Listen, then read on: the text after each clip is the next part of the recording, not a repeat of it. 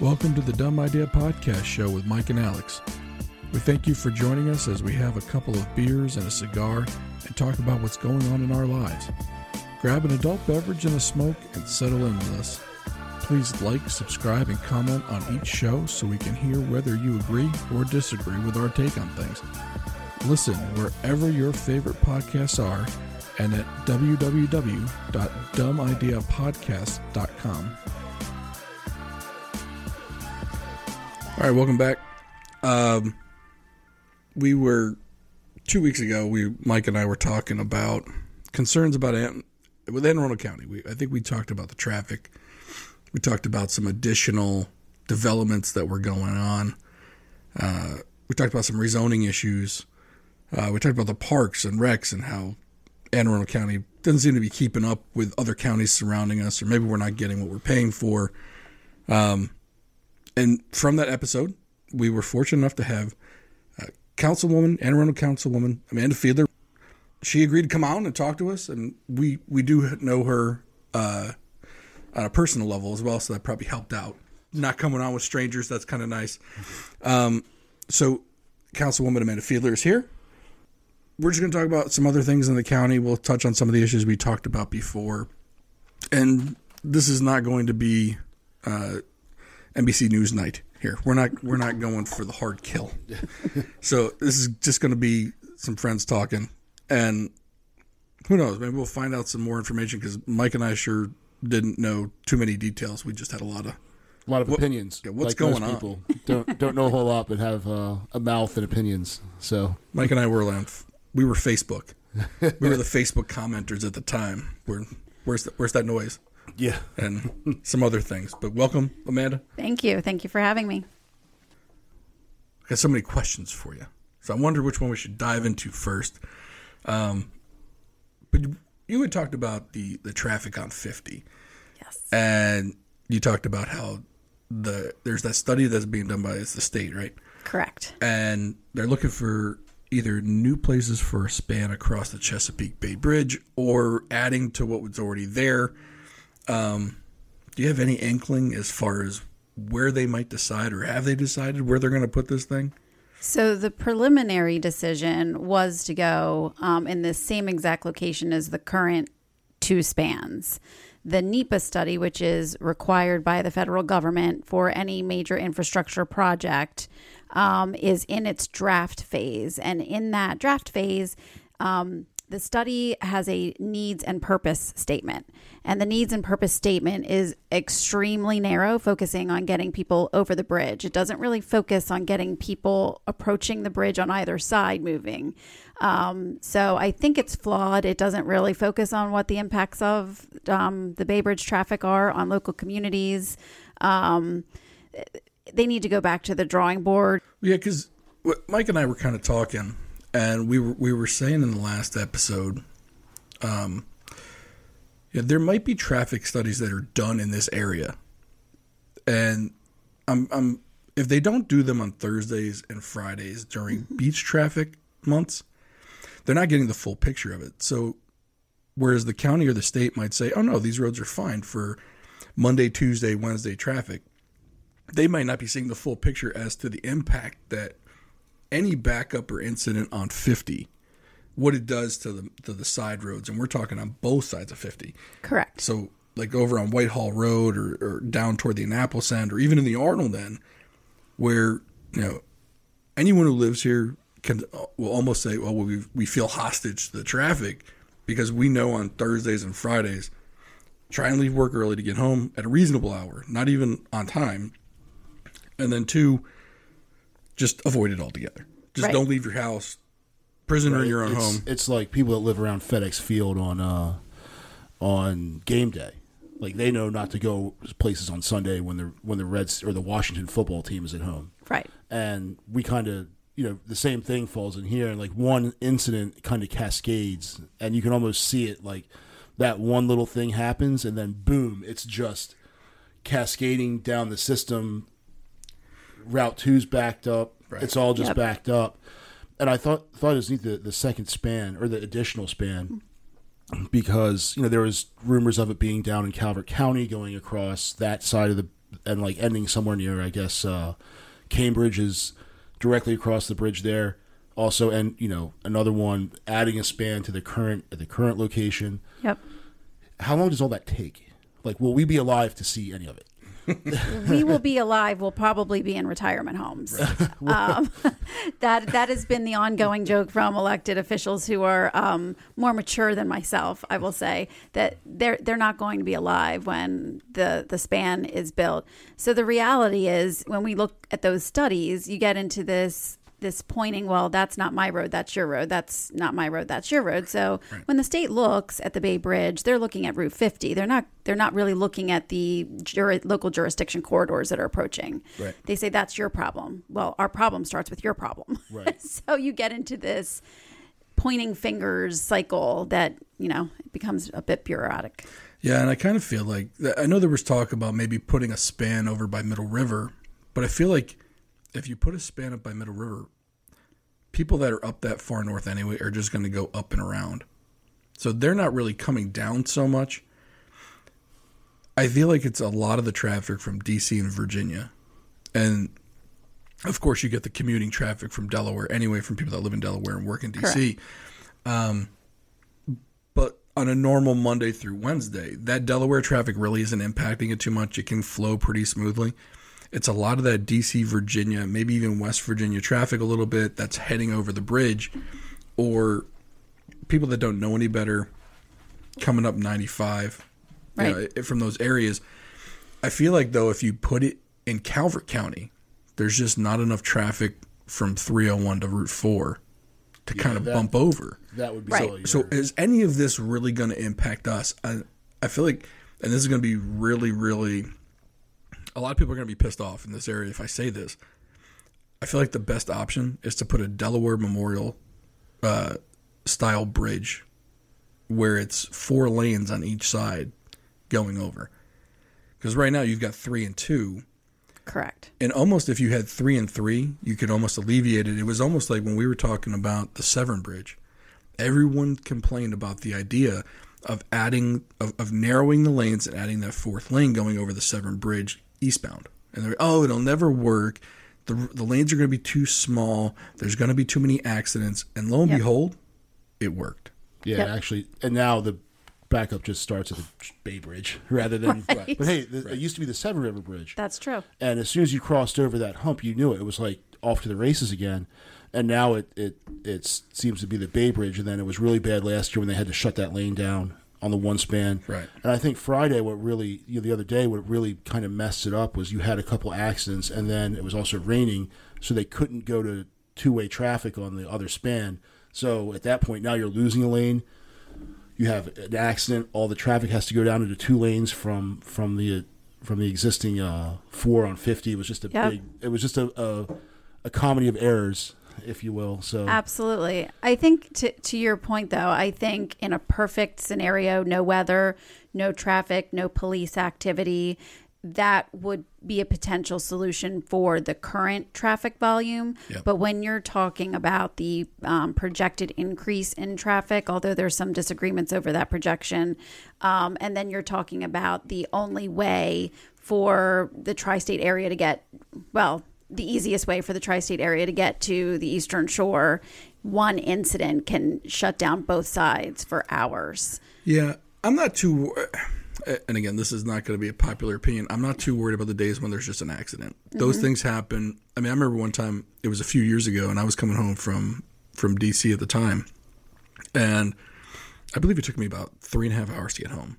Like it was a major accident i get it but it was one time in like 10 years Right. right. I'm not so worried about when the accidents happen. Those are going to happen. It doesn't matter what bridge is going over there. And if an accident is shutting down the bridge, it's shutting down the bridge. It happens. Unfortunately for us in this area, though, it's not just accidents, it is congestion. Right. And it's like Mike said, if it's raining, you're down to two lanes. You don't get that third lane on the westbound span. Um, so that's why I do I, I do feel like, and I don't know how you'd implement this without taking out the other two bridges and basically saying there's no crossing at all unless you go all the way up and come down. Right. Because there's no space in the middle of the two bridges to put an ultra wide bridge. Can't do it. Correct. So the only other option is: Are you gonna add? Can you add on to the bridges that are there? I don't think you can. Or is there any way to build a three-lane span going eastbound in between the two, and then eventually take out the two two uh, lane span? So essentially, what you'd end up with is you'd have the westbound span that as it currently is with the three lanes, Right. but then you'd have an eastbound span with three lanes, and they could probably put that up without having to take down the two lane span immediately. You could leave it up and leave it functional, Right. but I don't even know if they've even looked into that part. I don't think that they've gotten to the design plan yet. Mm-hmm. When when you look at the details of the study, it's really you know the environmental and it, they're not drawing pictures of. Sure, I'm, I'm very familiar with the with the NEPA and uh, Okay, good. environmental historical preservation stuff. Yep. I'm very familiar with that. Um, it can take quite a long time. I understand that. However, at some point, the state needs to rip the band-aid, get a plan, move forward with it. I mean, you could conceivably have a new bridge within six years. It would take probably two years just for the environmental study, and then probably another. I would say you could probably put up a bridge in under three years. So conceivably, if someone just someone's got to have a governor or whoever Right. has just got to say, "All right, I'm going to take this fall. I'm going to ta- I'm going to take this one on the chin, but there will be a new bridge when I'm done, and people will love me after I'm out of office." Because whoever fixes this is going to be a hero in this, at least in our little portion of the state. Yeah, Right. it's, it's one of those things I think even people in, say, Western Maryland are going to appreciate because they all use. I mean, you, if you were to run the tags as they're going over the bridge, you'd see them from all over the state: Virginia, D.C., West Virginia, Pennsylvania. Yep. It would definitely be a, a popular thing. It's really a. It's not just a regional thing as far as this region, or a DMV thing. It's really a, a Mid Atlantic region issue because you definitely have tra- people traveling from, you know, uh, you know anywhere within four hours of the bridge to get to Ocean City. I'm not an Ocean City guy. I don't go there. Oh, shame, shame. Me, either. I, I don't go either. Who are you two? I don't go. Um, I, I you know I grew my I was born in Philadelphia. My parents were were Jersey Shore people, and then we got priced out of that. So there's no Jersey Shore feel at Ocean City, so we'd go to the Outer Banks. That's just where we go now. But I do go. To, I living so close to it though, it Right. it does aff- affect me, and then it affects you know people who live on the the Ken on the Eastern Shore side. They have to drive through it. Um, I worked with a dude that he would leave early. He burn leave every Friday to just not have to sit in that traffic Yep. and um, and it- it's also gonna be like development on the eastern shore as well because the more housing they build over on Kent Island and beyond, you're going to have more people that are just regular commuters. Correct. Now, I look at it as I live here, so I should have special rights and privileges. no one else seems to share that opinion. It's my world. Everyone bow down but to it, me. but it does stink when you're you know when every when every person out there sees Waze tells them to get off on at at Baydale and go down College Parkway, Right. and I'm just trying to get my hair cut at Cape, and you know then it's oh I can't do that now because all these people are trying to get to you know and you see it Virginia, Virginia, D.C., Pennsylvania like the, you're not local. Correct. and, the, and the other, is it really saving them any time? What's it, what's it saving them? It's Fifteen not. minutes because you're still gonna, even if you get all the way up to the bridge, you're still gonna sit there, and it's not like the, it's the bridge. That traffic's never really at a standstill most of the time. Correct. You're moving a little bit, so by the time you get off, come down the side road, creep along on the side road because that's packed too. Right. come back out to to where the bridge is. Like right- right- most of them go like down to Sandy Point or they'll cut across to Whitehall or whatever. Yep. You haven't. You, you say, I'll give you maybe three to five minutes, Yeah. Now and, and you've made everyone's life along College Parkway and Whitehall Road miserable for two days. Thank you. Get off my roads. But now Yep. on the on the Kent Island side, they do have signs that say Swifty or what is it, fifty Swiftest or something like Yeah, that. yeah, yeah. To encourage people to stay on because people try to do the same thing on Route Eight on the different side roads, and maybe that's something we can consider just as a thing to say, hey, stay on fifty. Like, you know, maybe they'll some people will listen. well, don't the county cops over there like aren't? Don't they block off some of the exits? Is it county or state or MTA It might or be someone? it might be transportation. Like I, I authority. heard sometimes On the they're Eastern Shore? Yeah, sometimes they're blocking stuff off, or they're looking for tags. They may be. So in Anne Arundel County, a few years ago, there was um, a local community organization worked with the county and the state to try to turn vehicles around, um, but also put signs up. And they were slapped on the hand by the Federal Transit Administration that said it is illegal to do that. You cannot restrict tax taxpayers from driving on tax funded roads. That's that's a common refrain on the Facebook community pages. I pay taxes. I can I can drive on any public road. Yeah, you can. But as we said in another episode, just because you can do something doesn't make you not a jerk. Right. You're still a big old jerk and we don't like you. and I'm not advocating this, but maybe, you know, as you're driving down the road, maybe some teenagers in the area can can shoot some paintballs. I'm just saying if you if you have an out of state plate and the kid decides to tag you with a couple airsoft pellets with an egg. with with the yellow with the yellow paint in there. Well, I will tell you, I was stuck in that traffic too. Had a night full of commitments. Um, decided to run our dog over to the vet for its booster shot, and I don't know what I what came over me that I didn't look at the traffic on on the Google Maps that I have. And so I'm stuck in traffic with a puppy who needs to go to the bathroom, and I'm thinking, gosh, what what is going to happen on social media if somebody gets me a gets a picture of their councilwoman in a median with a dog trying to go to the bath? And you want and you want to know what you do? They get they got your picture. They put it up there saying, "My dad, my dog had to pee. Sorry, I'm stuck stay just off, like you. Stay off the roads. Everybody else, I love the locals. Stay off the roads. Gotta get. You know what? It's gonna be the the next the next uh, evolution of politician. right. Just getting real with people. Be like, "Mm, you know what? Shouldn't have been doing it. Get off my roads. Sorry. My dog's got to go. Yeah. right. Hey, it's either the dog or the car. Right. At the, yeah, the grass or the think- car. if we can all agree on one thing. 10 out of 10 of us, that dog's out there peeing. The dog is not peeing in the car. Not one of us would do that. So let them let them have their virtue signaling moment, if you will. I'll note that for the future. right. Well, all right, enough about the state road hampering us locals. Um, let's talk about let's talk about local zoning Oh, this and is fun. and local development because it's a little bit tied together. Yep. Now, I'm gonna I'm gonna we're gonna well, I'm gonna mention something that's a recent development that could be happening, but it's been happening for a while, and it happened over on Jones Station Road with that uh, that neighborhood of townhomes that went in. yes. Uh, it was behind the Hidden Leaf, Bright Leaf community, kind of like tucked back there. Um, there was the one off of Bell Reeve Yes. that was kind of over by the office building. The the K Four Seasons, Yes. uh, which my mother currently lives in. I want to say I'm not mad at people who buy them because if it's built and people buy them, that's what they're there for. I'm mad at, and I shouldn't say I'm mad at the developers because you know they're going to ask, and if someone doesn't say no, they're going to build. I get that, right. but there's there's one off of Freshfield Lane over by the Providence Center. Now there's already one that was built called the Enclave. Correct. Okay. I believe that same builder bought up three different plots of land, is essentially combining them into one to create a new 55 and older multi use uh, uh, residential area.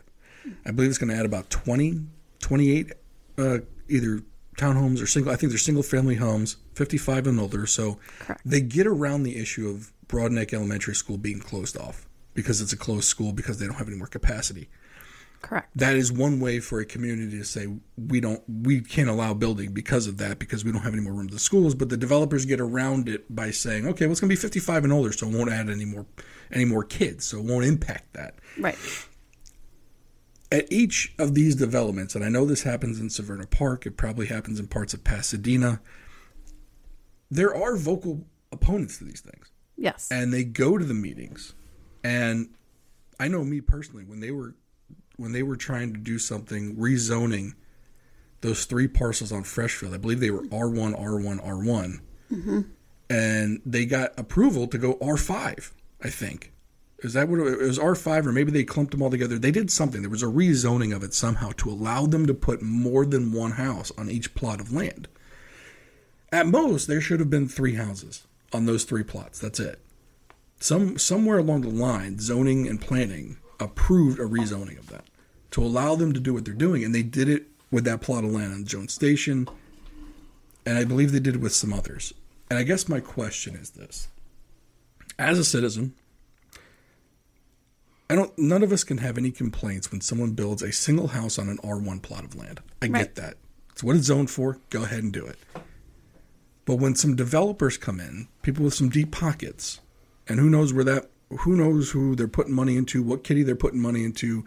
I believe Coke, when they built some homes, they gave some money to the county so they could add nine schoolrooms to the high school to get around that school being full in Yep. order to build their homes. So obviously, the county does take money from somewhere to get around this. So I guess my concern is this: there is a lot of vocal opposition to this Freshfields uh, new community. There is. There's been vocal opposition to other communities that have been built in the last five to ten years. At what point does zoning and planning tell these developers no? Obviously, there's enough citizens here who don't want this, and maybe we need to listen to them. Right. So, at what point will that start to happen? What has to happen in order to get development to stop in these areas? So, uh, especially, I'm sorry, especially when the infrastructure can't handle it. Right. So that's a great question. It's a question I get all the time. So the way that Office of Planning and Zoning makes decisions is is any proposed development, commercial, industrial, residential, or otherwise, they have to go through an adequate public facilities study, and that's our water, our um, connection to fire hydrants for fire safety. Um, that's our roads. You have to go through a uh, traffic study. Um, if you're more than, I believe, eight, um, a, anything under eight is a minor subdivision. Um, and you have to have school capacity. Those are the three metrics. If you meet those metrics legally, the county cannot shut it down because it becomes, according to those in the legal field, oh, sorry, um, uh, uh, taking of land. So that particular property, it's funny. I've I've been so familiar with that piece of land. I know the family from living here um, my entire life.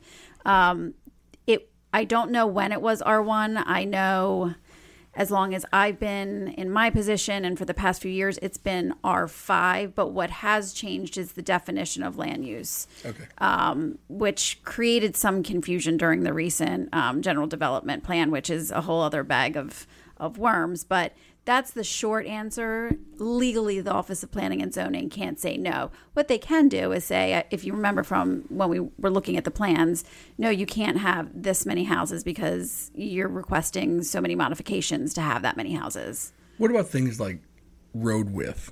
I know with the Enclave, they made an exception to allow them to have a narrower road and still put the houses on. And I believe they're doing the same thing with this community as well.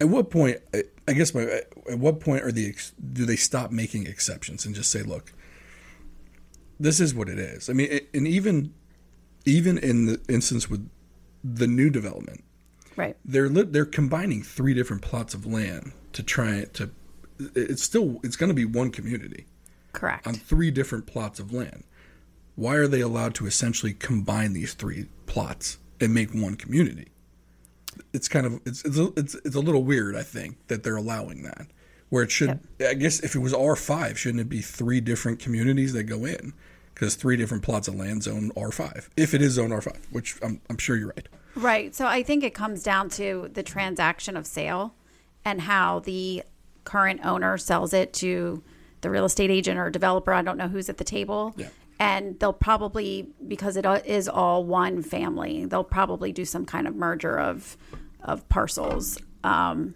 okay those are the nuanced details that don't come before the county council.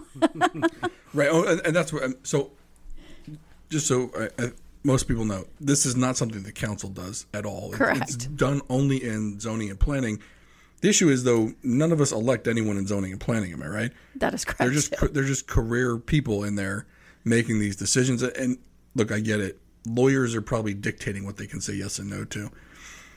But it would, I, I guess, from the local citizens' mindset, it would be nice if the county said no.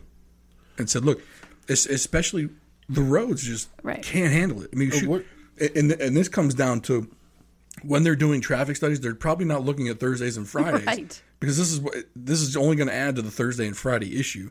Monday, Tuesday, Wednesday, we have no problems. Right. Thursday, Friday during beach week or beach weeks, we're we're screwed. Can we sell the communities that you can only reside here Monday through Thursday? Right, right, yeah. Where are those? And what what then happens like because I know you know we we touched on this in the in our previous local episode. What so like when Levitt built Levittown in New York, Levittown outside of Philadelphia, when they built Bowie, Levitt went and built schools, roads, fire stations. Is there any provision that you know, like, hey, yeah, you could build? And the thing is, like, we all live here. We live here because it's a nice place Yep. m- for the most part.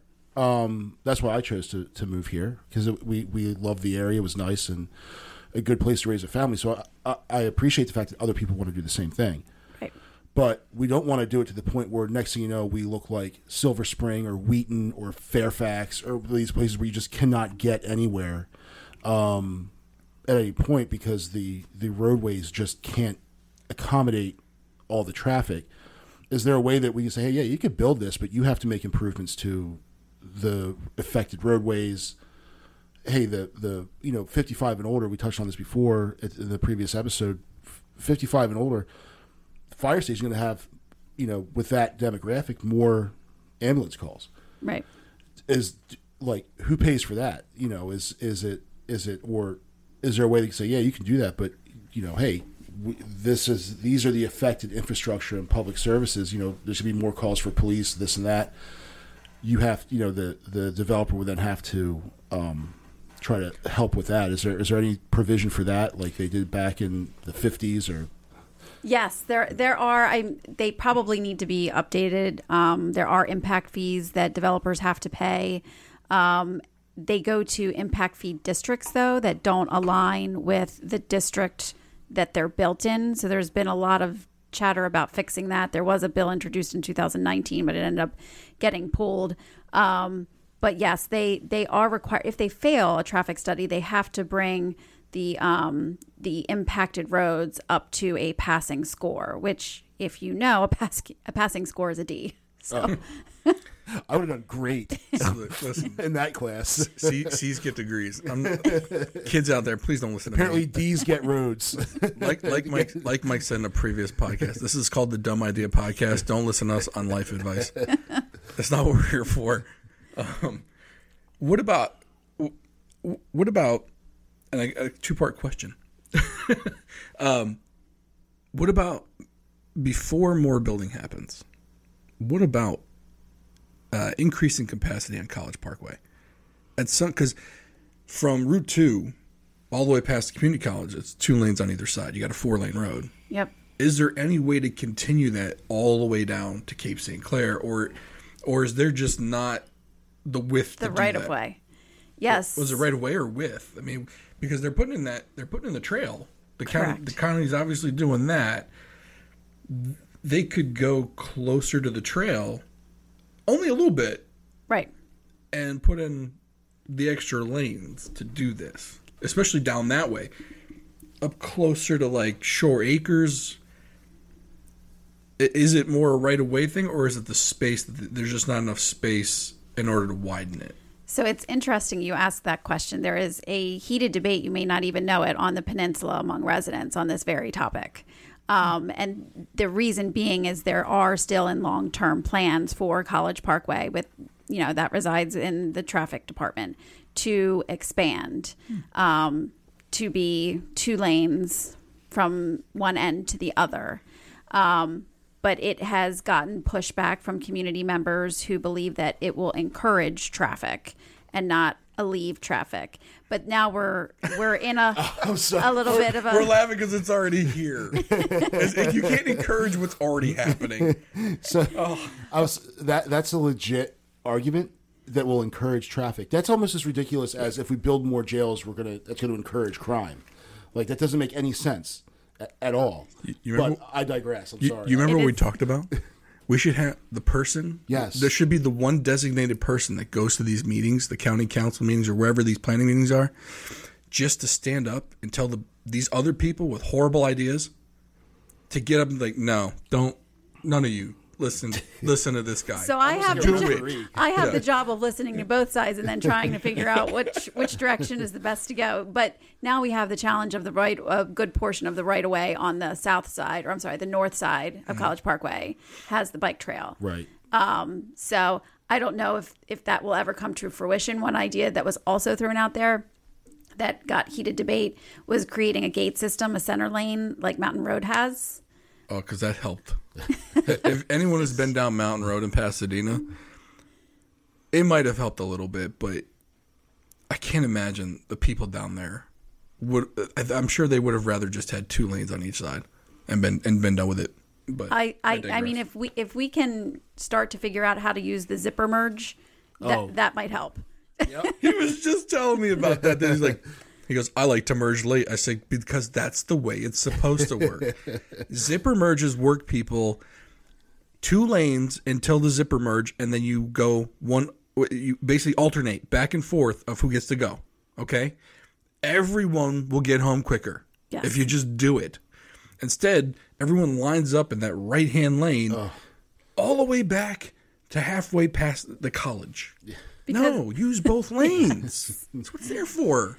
I actually reached out to our traffic department and asked if they could put a zipper sign, and they said apparently that one it doesn't exist within county standards as far as being able to use. They were going to consider putting one of the um, the scrolling signs to explain what zippering is because it seems so foreign to drivers.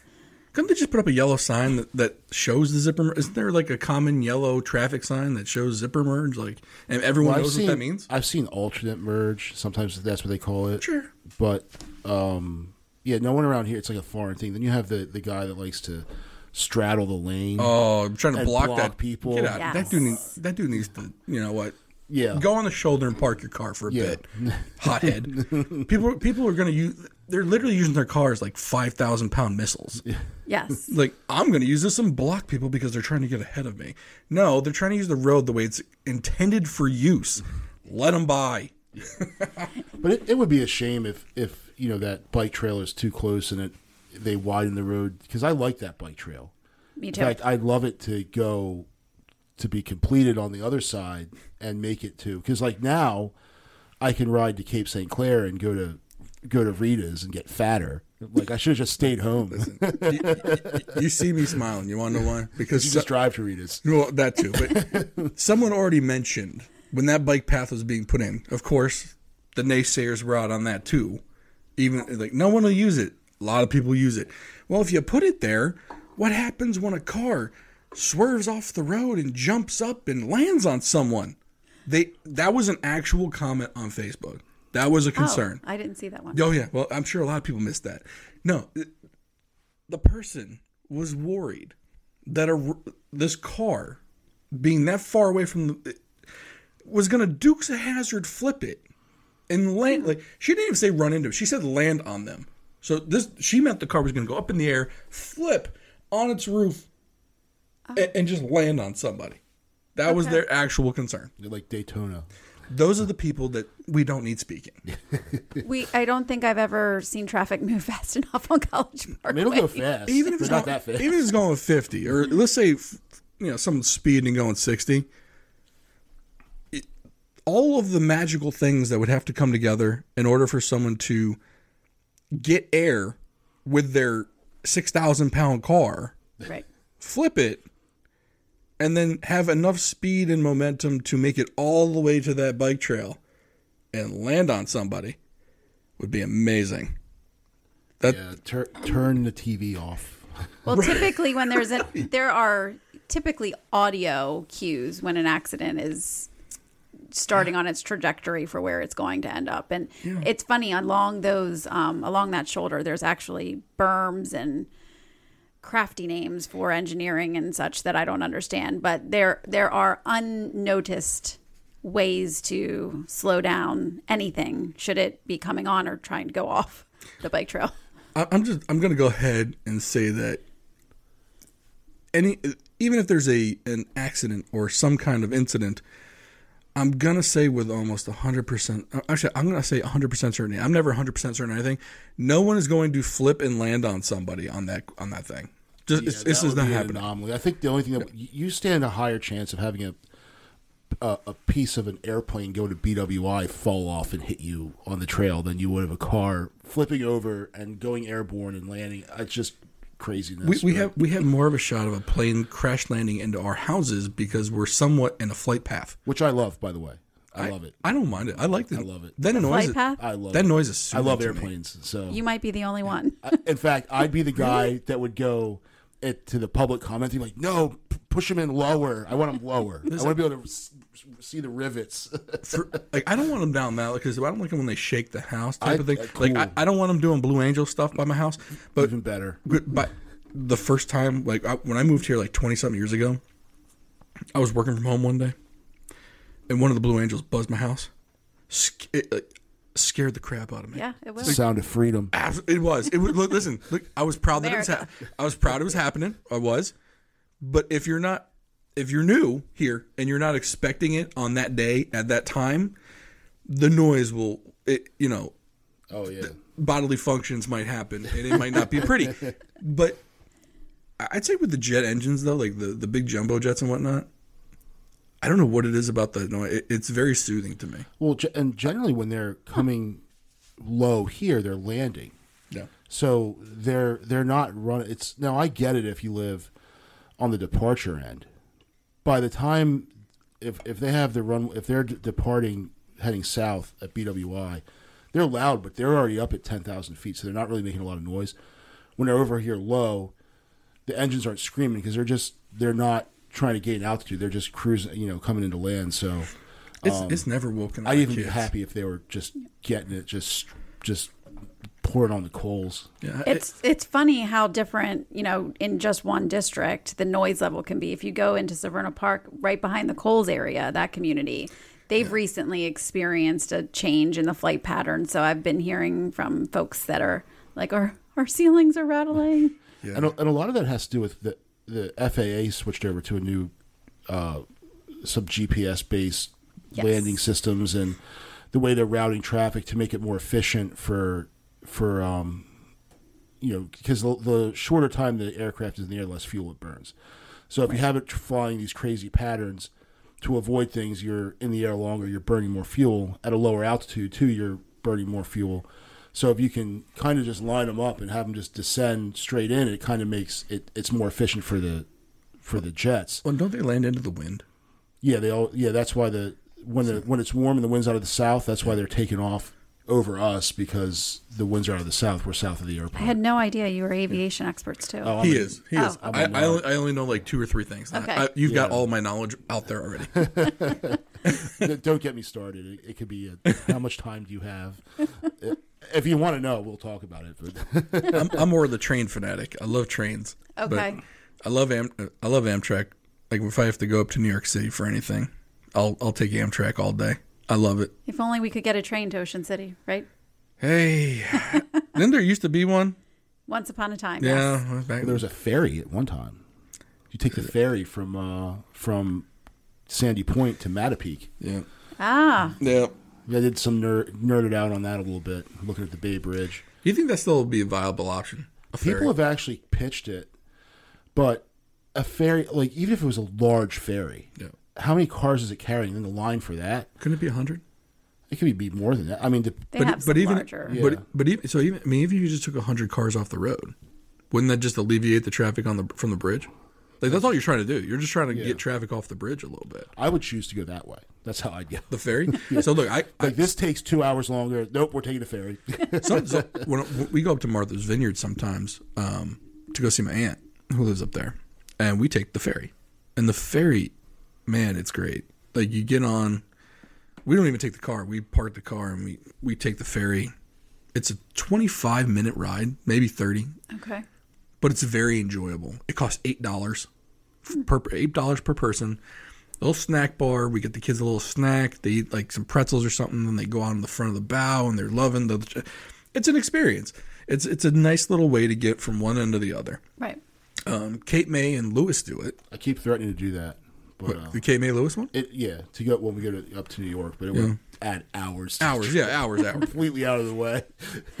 But you got on a ferry. Yeah, yeah. Well, I'm such an airplane nerd. I once took this one flight that took me through Philadelphia and all this craziness, so I could collect two types of aircraft I hadn't been on. So, oh yeah, yeah. It's it's it runs deep and bad over here. Well, you know, there is a BWI roundtable that has volunteers appointed. So if you're ever interested, just let me know. there we go. Look, the eyes lit up. Yeah, oh, yeah, I'm excited Twinkle now. came back. Christmas morning right here. like push them in. Everyone will hate me. I'm like lower. Let's see. So what what else have we talked about in the other podcast? Um, we talked about the parks, Yes. and this is definitely not going to be in your alley. But as another resident with children that play sports, um, Mike and I were talking about how the baseball and softball fields in this area are just awful. Weeds, Yep. hard clay. Like, I don't know if it's clay. I don't know what it is. We even went, but like we went out to Severn, like for softball, Okay. and I can't remember the name of the park, but it's over by Quarterfield Road. Um, it's like a two-name park, uh, Gansler maybe. Is it Gansler Park? I don't remember. But anyway, the Severn Athletic Club, whatever uses it, they have their own softball teams, baseball teams, and it was beautiful. the the The softball fields had nice dugouts, Okay. nice fencing, Yep. um, grass looked like grass, not like weeds. Um, like w- when people come to where we play over at um, what is that uh, Belvedere Elementary School, mm-hmm. Oh, So- yes. and, and I want it's it's all weeds. Yep. There's grass growing in the middle of the infield, and we even had a dad who came out with a tractor, with and till he tilled two fields up With his own tractor. with his own tra- on his own dime. Got yelled at for it. Did it again anyway. You know, for the kids. Right. And it's one of those things you ask for forgiveness, not for, uh, for permission. and the fields were that much better, but even by the end of the season, they were just back to being awful again. And we had talked about whether it was um, these athletic associations' responsibility to handle these fields, and the county's like, look, it's a county league, but these individual groups are the ones that run the teams. And the county essentially does but the scheduling, or maybe there's like a council of teams that does the scheduling for everybody. Yep. But essentially, the county's like, we'll let you use the fields. You get first priority on the fields, but you have to maintain them. So maybe is it up to the individual associations like Broadneck baseball, softball has got to do a better job of doing that, and maybe the Severn guy, the Severn people just do a better job because up at Odenton they've got Gork Park now. And the other thing I was wondering, they use parks, whereas mm-hmm. we use a school. So where maybe the the county schools are more responsible for these fields, and maybe not the county. I don't really know what the dynamic is with that. Um, I do know as the kids get older, they'll go over to Arnold Park, I think, where the fields are. uh, From what I could tell, they're nicer over there. Yeah, they have the, the the well the two the softball field over there is really nice at Arnold Park. Yeah. Yep. and then they have a no- their 90 foot diamond like the big field that's nicer then they have another one i think you could play either at 60 or 90 over there too it's it's nicer i don't know whether it's because it's older kids and more dedicated and then the kids can actually help out you know because like when you're talking 9u baseball Right. the kids aren't ra- dragging the field, but at 14U, hey, drag the field. Yeah. Like they drag it between, you know, at the you know at the fifth inning, they'll drag it. right. Um, Whereas, like I coached uh, machine pitch, and I had to do it.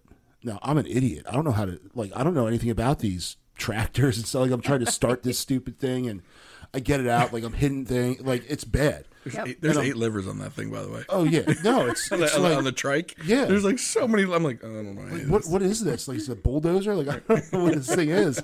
So I'm driving, and then the guy's like, "No, don't use that. Use the other thing." I'm like, "I don't know what I'm doing." But in any case, maybe that's the reason why, because you got morons like me doing it. But um, and the the people that are you know the the coaches and stuff, they all like we had to stripe the fields and and do all of it, which is fine. You you know it when you sign up for it. It's not like you know, you they okey doke you. They tell you like you're responsible for doing the field, and a lot of the dads come out and help, the moms come out and help. Um, and we had fun with it, but it's it's definitely a uh, you know, it, when you go to other parks, like Yep. if you go to like in Prince George's County, it's all um, Park and Planning Commission owns Correct. most of those things, and they're And they have a lot a of very money. large staff. and a big budget. Yes. and um, I guess we're not we don't have that here because it's you know I haven't seen Maryland Park Police out here before, so even the park, even the parks we pay for. So like Kinder Farm, Downs, Quiet Waters, right? Um, we went over to Downs not too long ago, and they had just put in a brand new playground. Yep. I'm going to be blunt here. Okay. It's an embarrassment for how small it is. For that big of a park, I haven't seen it, so you'll have to. so you got maybe six sets of swings. Okay. You have one tall structure that kids can climb in. And then there's like another one for little kids. And then you got a whole bunch of ground level toys or, Okay. or things to play on. You go over to Watkins Park in Prince George's County, Yep. it's massive. It's massive. It can hold a lot more kids. So, like, we went over to Downs because we want to check out the new playground. Right. And we were like, okay, this one should be good. It's one of the paid parks. Like, we pay for this. Not a lot, but we it, it, for that Kinder Farm and, and Quiet Waters, we pay people in this county have to pay to go. It's not Right. a county benefit anymore. It was nowhere near what it should have been, in my opinion, at least. Now, that being said, I'm not sure. Other than Kinder Farm Park, but Kinder Farm Park has a partnership with, I believe, 4-H for those animals, right? So that's a partnership. And Friends of Kinder. Yes. And you've also got the playground over there, which is a good size, but again, nothing compared to Watkins Park in PG County. Um, but like Mike said, it's a different dynamic there as far as who's paying or what's paying being paid for. I get that. Right. But is that something if we want to see better parks? Now, is it something where Anne Arundel County it's more focused on waters and water and beaches because we do get that at Downs, we do get that we um, and Sandy Point's a state park, but uh, at Downs there is a, a nice water. There's a beach there where people can go. Right. I'm not saying it's not a nice park, but it's definitely more focused on walkways, um, water features, but not necessarily on parks and playgrounds for kids, right? yep. and even like so and you talk about like the, the broadneck park a lot of fields there. They've got that Yes. one small playground. Yes. it's like come on. This is granted we're not paying for that park. It's a county run park but we have this the little and i remember when the pirate ship went in. Everyone loved it right? Everyone but then everyone found out that when everyone went to it it really wasn't that big after all. Right. and so it got overcrowded and then people just stopped going. And I, I mean it's one of those things where i wish and i know these things cost a lot of money so it's like is it something maybe does can the county put more money toward that the parks and rec to like expand the playgrounds for kids or is it just something where there really isn't that much interest in it there's Anne Arundel County has different interests and, and large playgrounds for kids just isn't one of them. I think it's probably a combination of things. I mean, I wish I could have um, Park and Rec staff here, but I do know prior to I want to say t- well, right around the time that the the economy crashed, and governments had to get creative with how to save money. Yeah. Unfortunately, at that time, I think, and this was before my time, before I was even paying attention to what was happening in local government, um, there was this this idea that rec and parks was just a luxury. So they were the last to get Right. kind of their funding back up to snuff, and still it was lagging behind. But yeah, there has been more of a trail focus um, in Anne Arundel County and water access. But having young kids, I would agree that you know if any of those named parks had an um, a fluctuation of children in any given day, it does get quite crowded. Interestingly enough, we do have a um, recreation and parks town hall coming up where you can share your priorities. Sounds like I- it's right up your alley. Maybe I will. So Although you, my you can get- do the recreation parks, and I need to get on that airport thing. right. I just, you know, I really came here tonight to give you guys opportunities. yeah. You were here recruiting for positions that nobody else wants. yeah. Well, and it's funny uh, uh, talking about the the baseball fields or the ball fields because they can be used for a variety of sports. A few years ago, um, the Broadneck Baseball organization was under different leadership, and I actually just came to learn all of this in probably the last year uh, when new leadership took over. So apparently, the previous leadership for that club had said no thank you to the county for maintaining the the grass and the the diamonds. So it was the new leadership that came on that reached out to the county and said, "We, our volunteers can't possibly do all this." So it was the the area ball fields were getting worked back into the system at the encouragement of the new leadership, and then COVID hit. So everything countywide, I, as you know, our county was shut down for an extensive period of time. We're still trying to get employees out to the long list of places they need to go. Well, would they would they even go to the schools though, or is that is that a schools thing or is that a parks thing? The Belvedere fields are um, maintained by Rec and Parks. Are they okay? Mm-hmm. Yeah, so I guess wherever the line is, they they just Ignore it and and don't go look at it at all. I've heard so many complaints on that and that field. There, there's one diamond that holds water after storms that, and doesn't drain. And oh yeah that was on the uh, the baseball field, yeah right? yeah where my oldest played like no he hits left so he was he was good but if you're a right-handed hitter which most kids are Right. like you're you're standing in a, in a hole and if it if you get good rain on on Wednesday chances are you're not playing Saturday because it just now one of the dads went out there and and took that three-wheeled contraption and really went after it So he knew he how to work the levers. yeah, he Right. he did a pretty good job, and he was out with a shovel, like moving dirt around, and I'm just sitting there, like, "What are you doing?" He's like, "Oh, I'm." So I, I said, "I don't know enough about this to help you, but I, I encourage you, dude. Keep it up." I'm going to cheer. I'm surprised that's the field that holds water though, because it's not the lowest field. yeah. Now over at Arnold, the field that really gets it bad is the t-ball field. Oh, The you- outfield's like a swamp. I call that one Minute Maid Park. Yeah. because the outfield, like if the Minute, Minute Maid Park in Houston, the Major League Baseball park for the Astros, Yep. in center field, there's the warning track, and then there's like the incline. You know what I'm talking? Yeah. So it, it's like, so if a center fielder is going and he runs past the warning track, there's no wall yet. You have to run up a hill to go make the catch before you get to the wall. We have one over at Arnold Park where like you, I think except it goes down and then back, Then back up, up, yeah. and then there's the fence. Oh. Like it's a which little, is which is the little- outfield fence for the because the t-ball they, they don't need a fence, but it's the out, the outfield fence for the adjacent field is what you. Oh, is that what that? Okay, that's Yeah. what- I just thought it was. I'm like, who did this? Like, why would you make this in the outfield of a t-ball field? But I, I guess you're right. No one playing t-ball is hitting the ball that far anyway. But I'm like, wow, it reminds me of Minute Maid Park. right here in Arnold, Maryland. Yeah, we're train we're training them to go play for the Astros. yeah. Right. yeah. But uh, another th- we spoke about this, um, a little bit of, of a departure from the parks is uh, we spoke about this right before we started. The trash day Ah, trash. is is there any chance of going back to two days a week trash? There's And always a chance.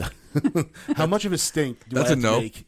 That's a no. By the way, I, we all, that's what we heard. No, Right. There is no chance. So, because and you know, like we talked about, like I like to eat crabs in the summer. yes. and our trash day here is Friday.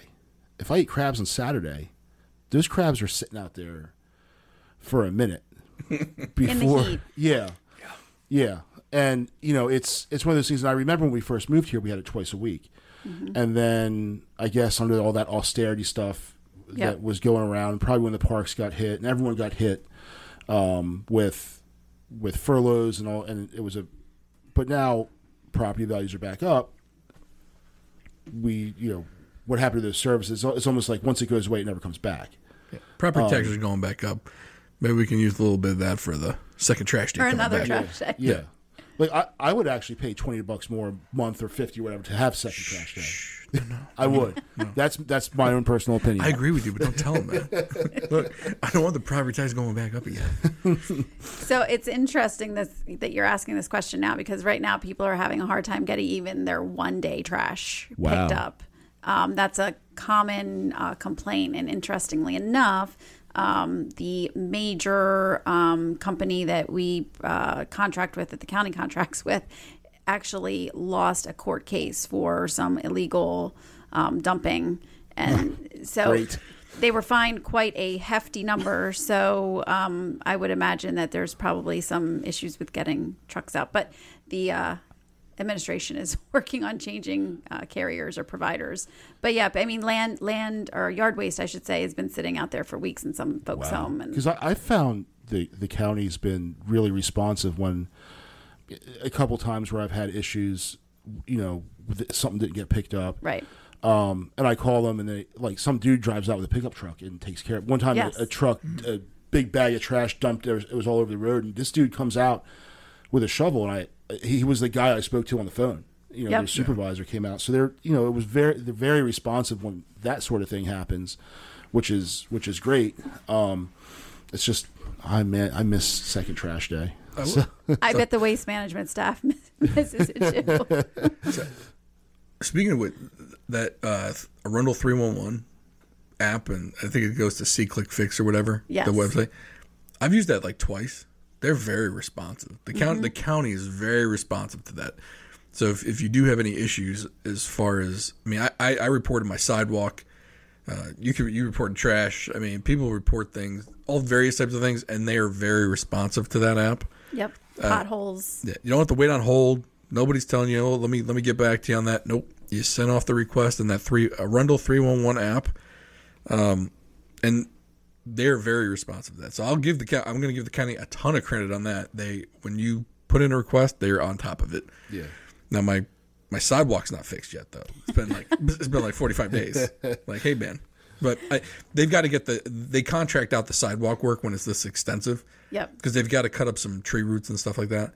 And apparently that's backlogged for a while. So they just did it with Bay Hills. So apparently we're we're kind of we're close to next on the list. So Now, have have any county contractors had problems hiring people? You know, like I know a lot of businesses right now um, are screaming for people, like especially in the service industry. Right. Um, and I, I don't know if the if the trash removal people might be in the same boat where where they're having trouble getting people because they're getting paid to stay home, um, replacing workers.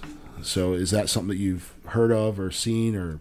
I haven't heard as much of that in the in the beginning. It was you know there would be sanitary waste, uh, like a staff they work in crews. One was eh, you know had gotten sick and tested positive, so then the whole crew was out Yeah. because they had to quarantine. So it was more of that. Um, I will say that county staff is just now getting back into buildings. Um, that was a recent um, improvement, which I think is going to get everything back on track because it's been like slugs moving. Well, I think I think a lot of people working from home kind of treated it like vacation time, you know, trying to get things done.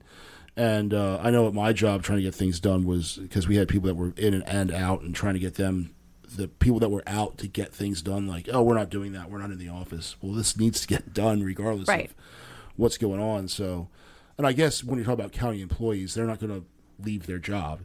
You know, it's it's harder Right. to get hired by a government entity than it is by a, in the private sector. So once you get in, you're not going to just not come back. Right. And then you have, you know, we're still as at least as far as I've seen in different offices working a lot on paper. Mm-hmm. So with the with the buildings being closed and limiting people, you would have people rotating in. You know, um, inspections and permits would only have one or two people in an office of twenty that could actually go in and touch the files, and then you're kind of left to your own devices at your home for whatever you have on your computer.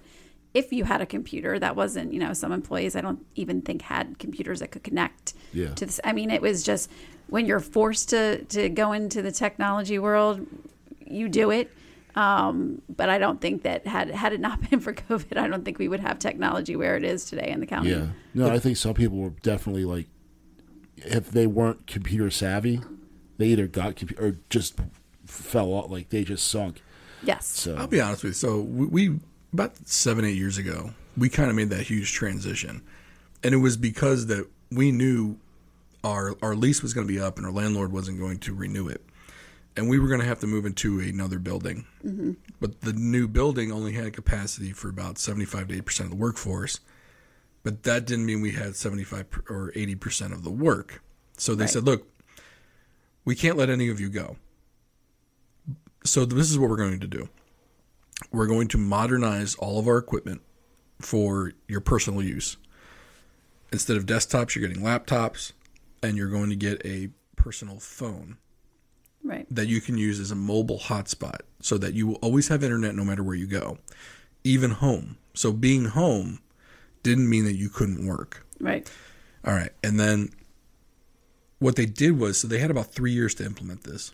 They got the laptops and the phones almost right away. Then they updated the systems that we used.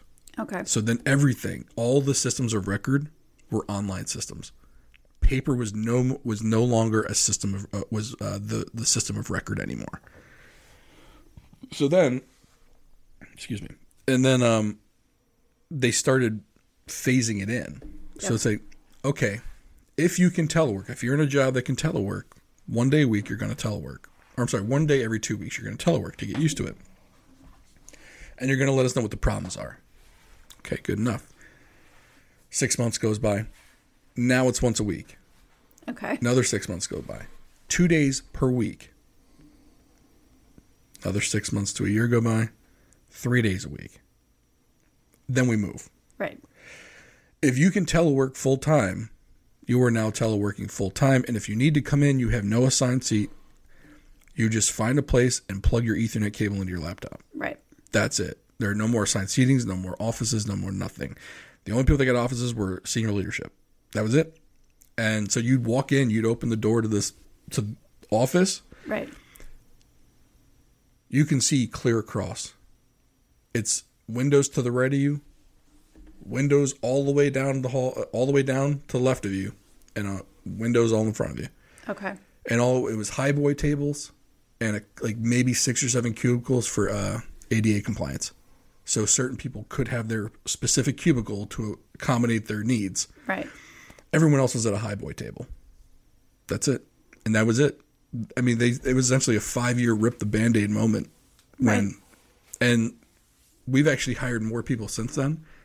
They've reduced our space even more, and so more and more people. Okay, if you can telework, you're going to telework Yep. and you've got to be okay with this. So we had some older people that they just they had to get used to it or they had to go find another job. And it wasn't like a push push you out the door kind of thing. They relied a lot on the younger workforce that we had to help train the older workforce. Okay. So it was like you have pa- you have the patience, help your coworker out. And it was one of those things where like it was it was like a veiled thing where like or you're gonna have to do their work for them. You know? All right, I'll, I'll teach Larry how to do this. Don't give me more work. But it, eventually in the end it worked out. Right. Um. But I think once COVID kind of hit, I think it started letting people realize that it's not the workforce that's the issue with telework anymore. No, don't get me wrong. The, the theory is if someone is a bad worker in the office, they'll be a mm-hmm. bad worker at home. right. If someone's a bad worker at home, they would have been a bad worker in the office. That's that's but that's always everyone's like reservation. Like as a manager, as a leader, you're like, I can't see my workforce working, so I'm afraid to let them work from home. Right. That was it's never the case though.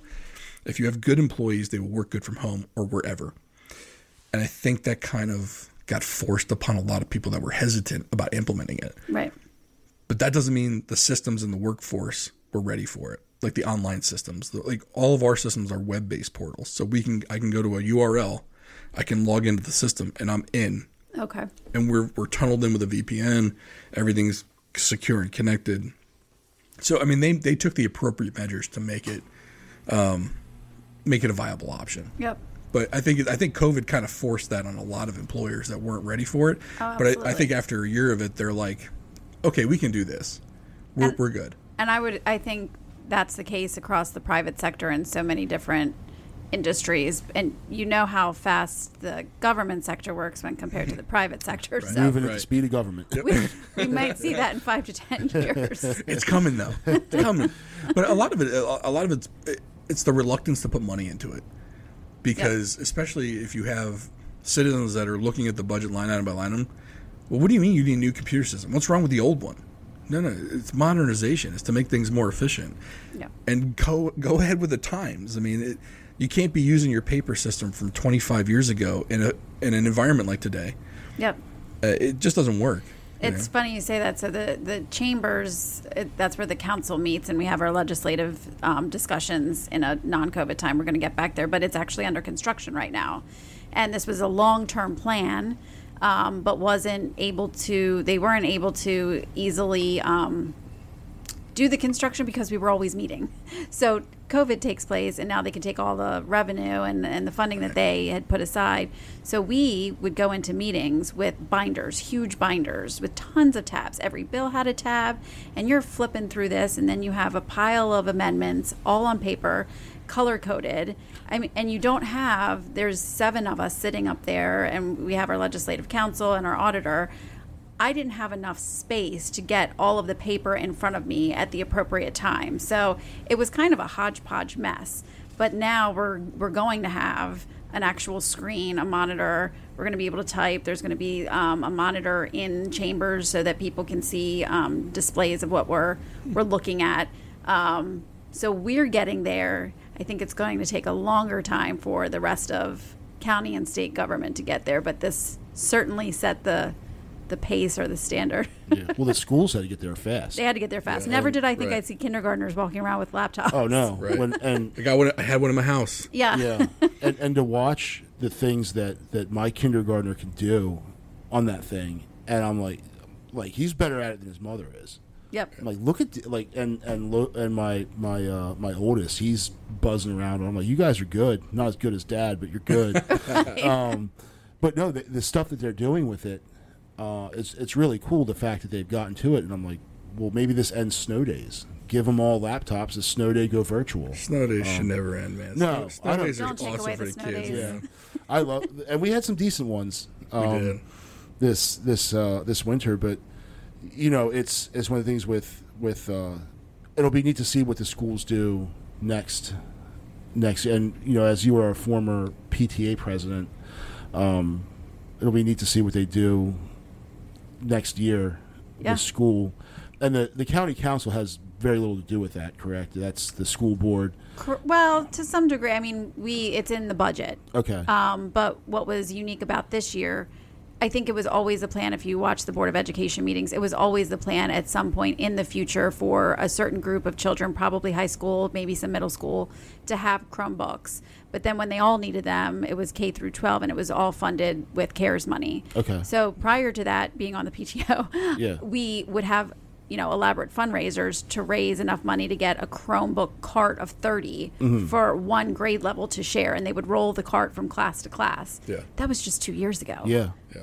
Yeah, and that's that's wild to think that now that they all have them, and then you know I had to call you know before they went back hybrid. Well, now they're back for the full four days, and you know it, having to call the help desk to troubleshoot my oldest computer problem. Like, and then I have, then I'd have to go and call the help desk to troubleshoot mine because there's something wrong with mine. Like, what are we Right. doing here? Like, this is just bizarro world. It was it was funny you mentioned the CARES Act because I felt like that was. I'm not a big fan of the federal government getting involved with local education, but I thought that was one instance. It, it was forced. Don't get me wrong; they had to do something, Yep. or someone had to do something, and I think that was it was a very hands off approach to say, "Here's the money, get all your kids Chromebooks for this purpose." right But I think the Chromebooks at the end of the day are a very useful tool mm-hmm. that these kids will end up using quite a bit. And so I, I think the federal government actually did something good there, where they kind of they still stayed a little bit hands off, right but they said, "Here's the money, do this with it, and then use them how you want. Use the software you want, implement it how you want, but you have the technology to do it now." And I thought that was really good of them. I thought that was a nice way for them to get involved without being in the weeds of it all. right And I felt like that was more of a role of a federal government than some other things. yep That I just felt like this was a good way for them to do to to help without injecting themselves. right micromanaging Yes. yes Yeah. Um, again, though, more out of need than anything. So I'm trying to think. Do we have any other things, or we can always we can always ask you about the budget. that's that is a, a fine thing to talk about too we So- just we it was just passed this week So of course, I try and stay off Facebook, but I I do read some comments, and everyone's hemming and hawing about a party line vote. They're like, "Oh my god, I can't believe it's party line vote." It was four to three, Democrats versus Republicans. Uh, it passed, It did. of course. Um, but of course, the talking points though were, "I can't believe these people are against teachers." because this budget it did fully fund teachers back to full steps for ones that had to skip steps during the, the 2008 2009 economic collapse. Correct. Right. Everyone had to take a uh, take a haircut. Teachers and and school workers took a haircut on that. Lost some steps a, uh, a couple times, and the, Yep. The past couple years they've been doing makeup steps, and the county the the the, the, the budgets have been passed for that. And these people online are equating the no votes to they don't support teachers Yep. but they didn't look at the entire budget and see how bloated it was. And even if you were for, and, and the teacher and, and the school budget is half of the county budget, correct? Correct. About half. Yep. But if you don't like the other half, or think the a portion of the other half is is too exorbitant, um, I believe I read a an op-ed from Nick Kipke that said that the general standard was to use the affordability commission's increase of wages in the county, and they said it was two percent, but that took into it, it took into consideration the additional COVID money for unemployment, I believe. So he said the real the real increase was probably closer to like one to one and a half percent, but this year's budget increased over last year's by like nine and a half percent. So it was like adding an additional seven percent to the to the county budget, and that affordability commission has been used for years as the benchmark as to how how much the county budget should increase. Right. And so he was saying, look, if if the increase was only two percent and included all the all the uh, increases or get the teachers back to where they should, the three of you probably would have voted for it. Yep. But because it outstripped that that bipartisan commission's standard, that was why the reason for the no vote, and that's something I can understand. Yep. So it's it's a 45 day process that the council goes through, and um, you know, I before I even ran for this office, I had a nonprofit that was focused on parents coming out and testifying in support of um, paying our teachers so that we could keep them and retain them here. Um, so, keeping that in mind going into this budget, when an opportunity presented itself to move just $110,000 from one pot of money in the school board's budget to salaries and wages, I introduced that amendment and it passed with bipartisan support. Um, the way that the, the school system budget works, it's it's 13 state categories. So moved it from instructional uh, materials to salaries and wages. But where the majority of the amendments that I introduced, either by myself or with my colleagues, was cutting what we thought was not necessary right now because we're we're still getting federal money, federal mm-hmm. stimulus money, and we will for the next three and a half years or two and a half years once this budget is said and done. It concerns me to continue to load and spend and grow when we still don't know what the economic outlook is going to be when all of the federal assistance goes away. And we are getting red flags waved at us by economists by you know people who study this. So i wanted it to be a little more conservative um, it came down to $8 million in revenue that this budget is getting by increasing over the constant yield. That's your property tax rate assessment. The constant yield is the level that um, you are charged to keep revenue in the county the same. This budget goes above that for homeowners on their um, tax payments to raise an additional eight million in revenue. So that tells me we have in this budget we're spending 8 million that we need more money from you to spend. So that raises a red flag. And then last year's budget created a 25 million dollar deficit. In this budget we've only lowered that by 5 million. So it's the spending rate with the deficit. So all of these things come into play when i make a decision. Um, I'm thrilled that the amendment passed for the teacher salaries and wages, but I can't just make a vote based on one part. Of, I have to take it in totality. So let me ask you. So uh, on the other side of things, they said there was actually a surplus from last year's budget because of the federal money.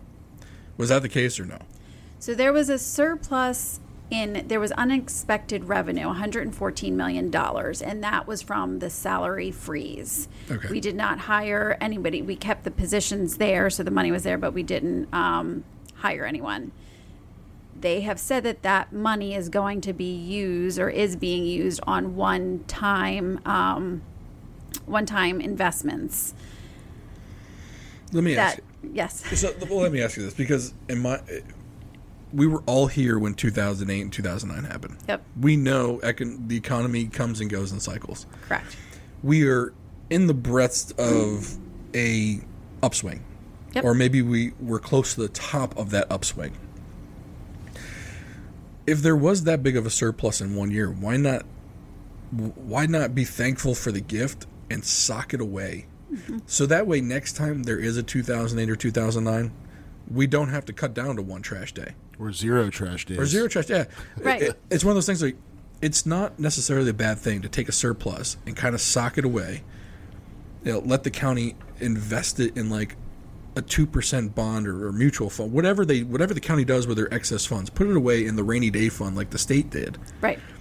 And when the economic downturn happens, and it always will, I mean, it's been happening for 80 something years, or more than that, where there are cycles. There's upswings and downswings. And when there's a downswing, what always happens is because everyone took the money and spent surpluses.